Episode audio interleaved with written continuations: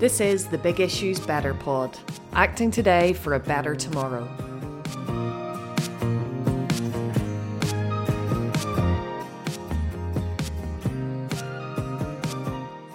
One of the biggest conspiracy theories of the last few years is is, is QAnon, um, which is almost in many ways it operates sort of like a cult.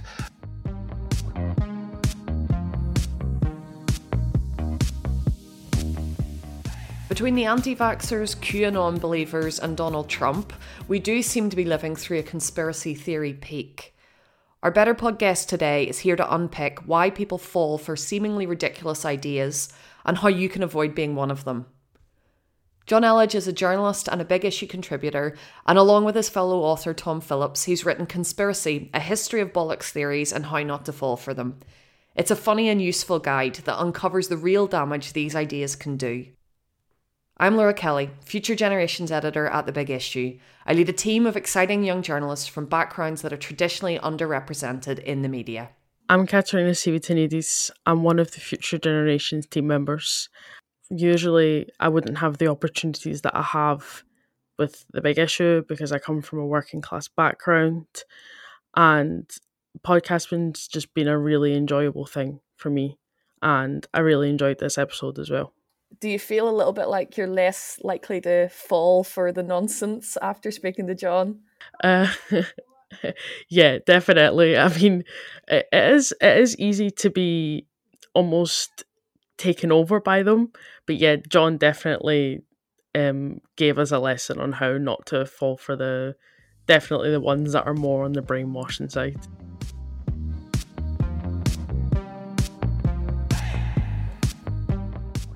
Hi, Jonn. Thanks for joining Kat and me on Better Pod. We're here to talk about conspiracies today. So I'd like to start by getting you to tell us your favourite conspiracy theory.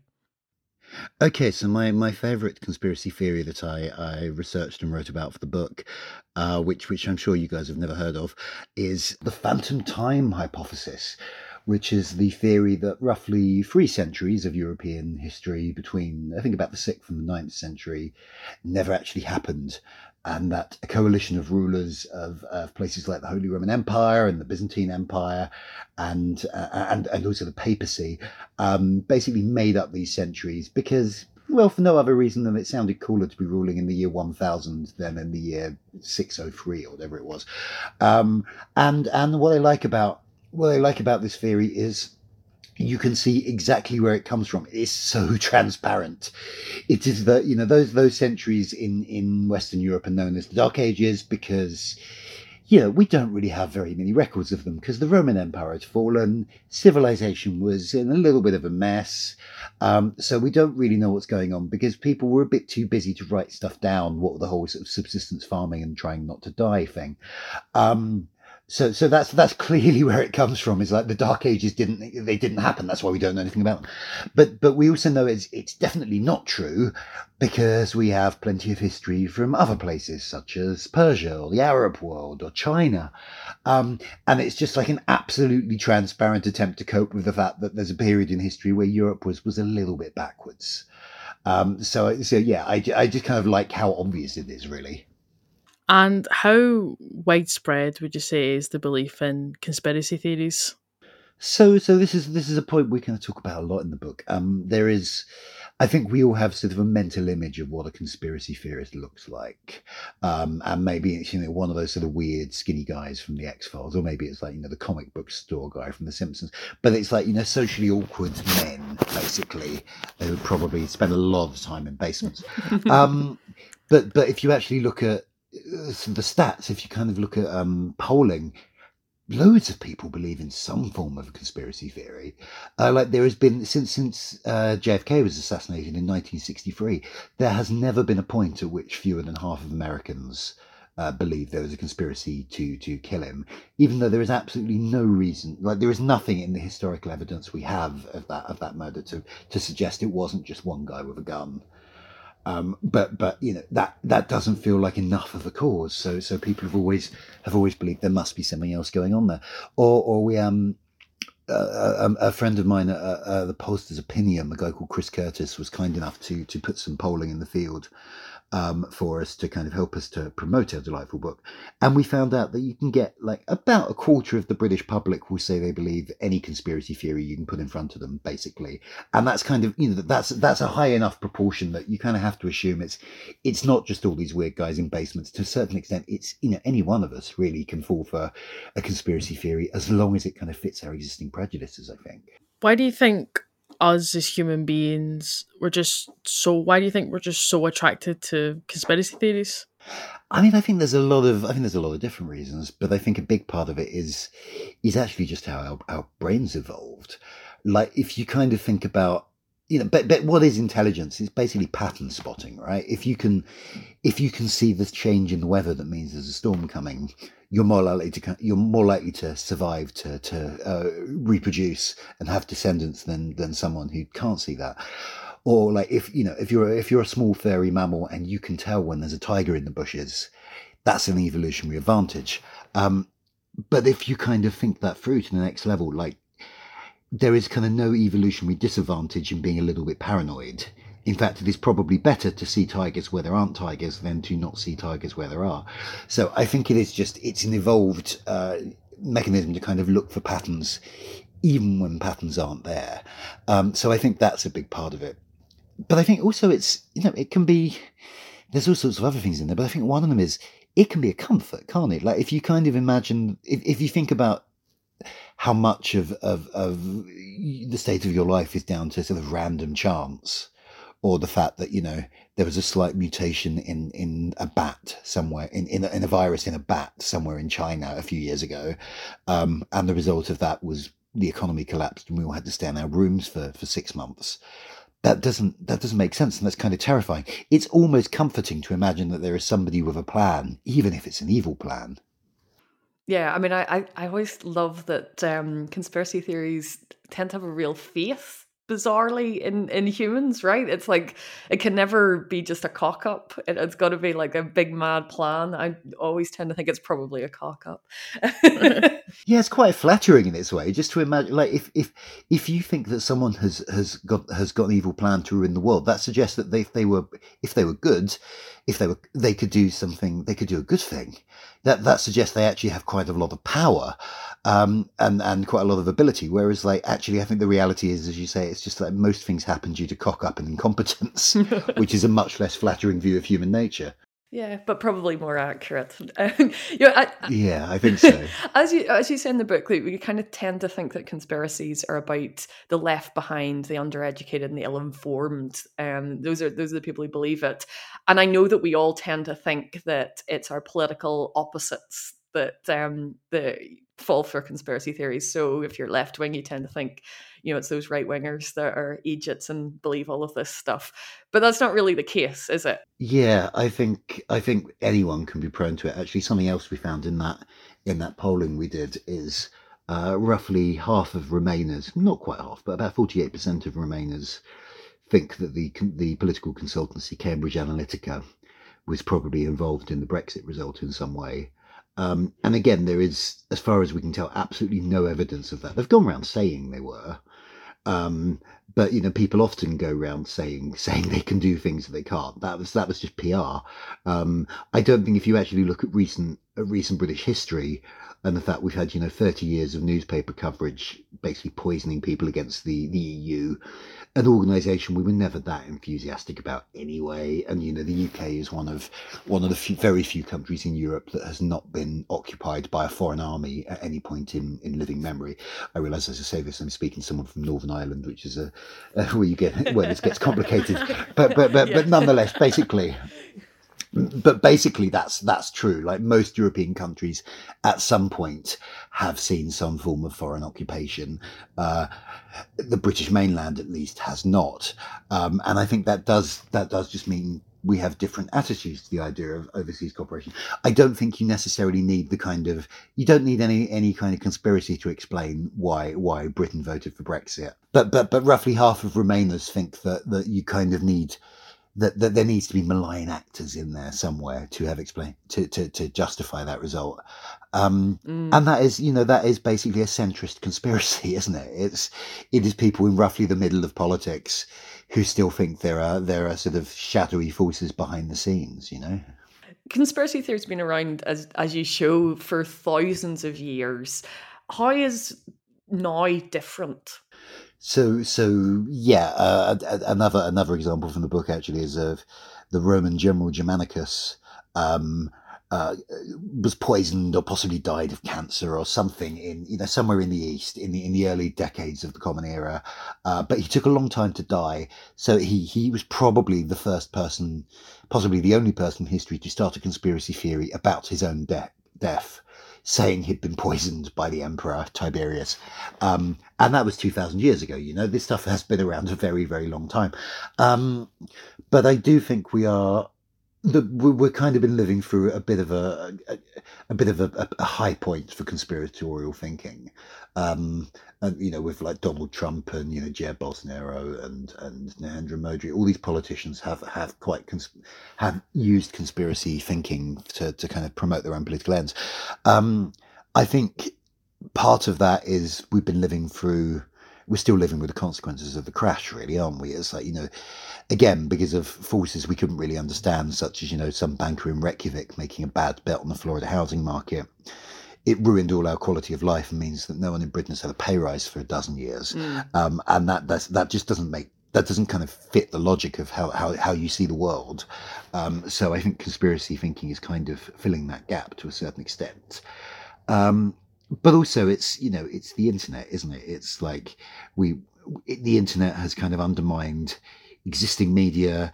It's kind of created our own sort of little filter bubbles where you know you, you get your existing ideas reinforced and kind of like you don't hear opposing ideas as easily.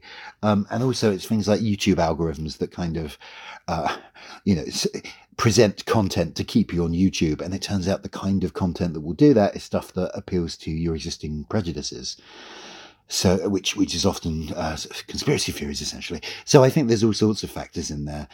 But if you kind of look at the history of this stuff, it does kind of go in sort of you know there, there, there, there are peaks and then it ebbs again. So I think probably at some point it'll become less of a factor in our politics, and then somewhere down the line it'll, it'll, it'll have a resurgence again. It's great. Well, I mean, I, I would quite like for it to to wane slightly. That would be quite nice. it would be it would be reassuring at this point, wouldn't it? But it pro- it probably will at some point. If it doesn't destroy the planet first, it will. Well, that's troubling. Coming up, how can we protect ourselves from conspiracy theories? Did you know you can get the big issues award winning journalism through your door every week? As a Better Pod listener, you can sign up to get a four week subscription to the best in news, politics, and culture for just £12. And we'll even throw in a stylish tote bag for free. Go to bigissue.com slash bigpod to find out more. How can conspiracy theories become dangerous to individuals who believe in them? I mean, I think sometimes it can be a sort of uh, a radicalization yeah, I mean, if you think of like someone who believes in, I know, flat Earth is another of the sillier conspiracy theories I look into in the book. Um, I don't think that's especially dangerous. But but if you look at you know one of the biggest conspiracy theories of the last few years is is is QAnon, um, which is almost in, in, many ways it operates sort of like a cult, uh, and the believers in that kind of tell each other to kind of cut off friends and family who who who don't buy into it, um, because the people who are in that think it's a it's it's a campaign to save children from like global paedophile rings and so on. It's a moral crusade, so people kind of do get uh, can be sort of cut off from their loved ones by this stuff, and it can act as you know it, it can spark physical violence. I mean, there was that story a couple of years ago of the guy who um, invaded the Washington D.C. Uh, pizza restaurant where this this uh, Hillary Clinton's uh, f- fictitious paedophile ring was meant to be operating out of the basement of this place. This restaurant did not have a basement. It literally did not have a basement, let alone one where anything dodgy was happening. But nonetheless, this guy turned up with a gun to liberate these imaginary children. You know, that is literally political violence spinning off from a belief in conspiracy theory. So on that level, yeah, it can it can be incredibly. Or, or look at what happened in January 6th last year in the US where you basically had a mob trying to overthrow an election result. Again, that is a conspiracy theory that has is having real dangerous real world effects. So, so yeah, I think I mean I don't think a belief in in a conspiracy theory necessarily takes you on that path, but it clearly can do.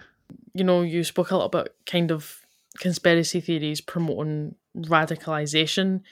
So, do you think they can conspiracies can be dangerous for society as a whole?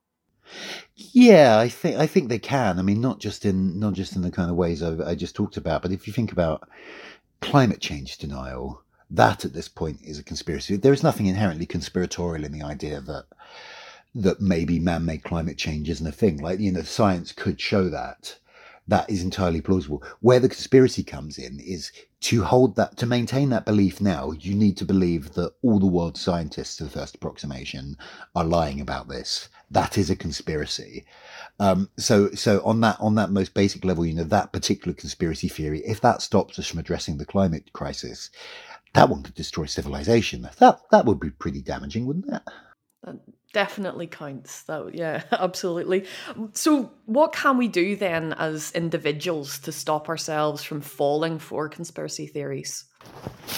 I never quite know how to answer this one because I, I, I don't know. God, I can't save us.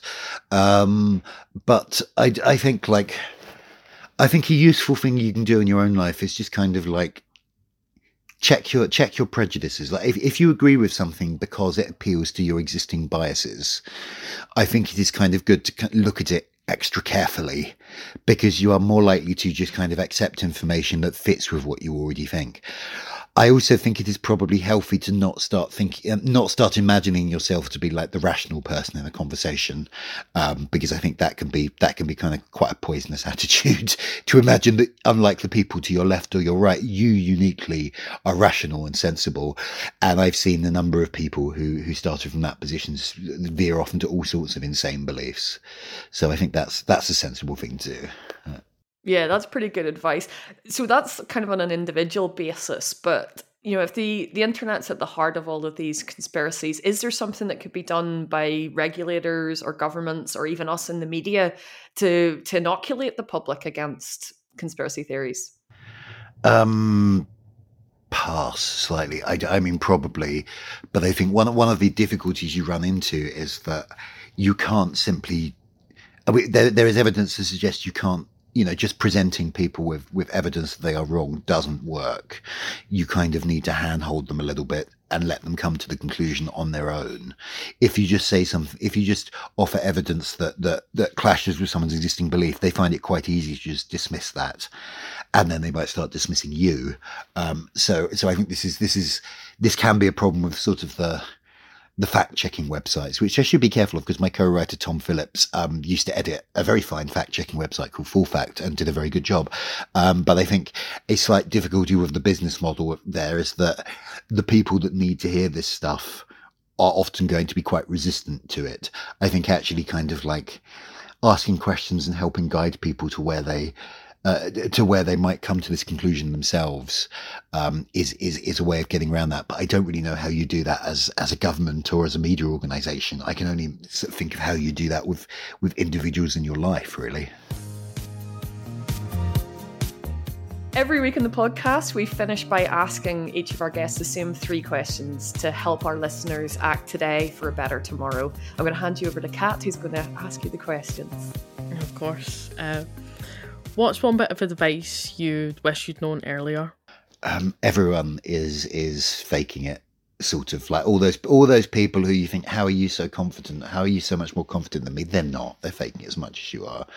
Um and you know basically when you're a kid especially everyone's a little bit scared. Um and i think if we all knew that younger it would be kind of easy to kind of get past easier to get past some of those some of those social barriers we find when we're young. But you know live and learn. What's one piece of art that gives you hope for the future? So I don't know if this is the right kind of answer, but I've not been able to think of a better one. As I, um, um among my other characteristics, I'm a massive nerd, um, and have spent a lot of uh, a lot of my life watching uh, various terrible TV sci-fi shows, including Star Trek and its various offshoots, which is, I've always thought that's a very optimistic portrayal of the future, where like it's basically space communism, isn't it? It's it's space America, but also space communism, where where kind of basic needs have been sorted, and it's all about um, you know, exploration and knowledge and kind of culture and so on. That's always struck me as quite optimistic. How how we sort of map that onto where we are now, especially given that so far as we can tell, it's not actually possible to travel faster than light, let alone go and meet any aliens.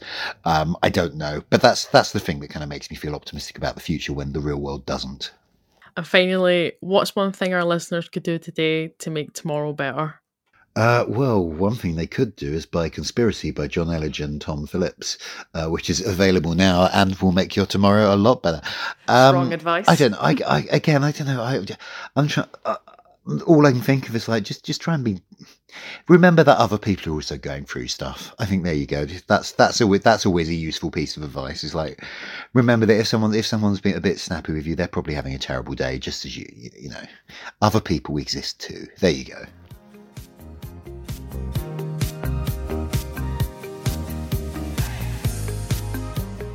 Thanks for listening to Better Pod.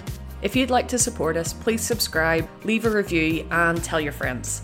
We're relying on word of mouth to bring people into our conversation and to help us all discover how we can act today for a better tomorrow.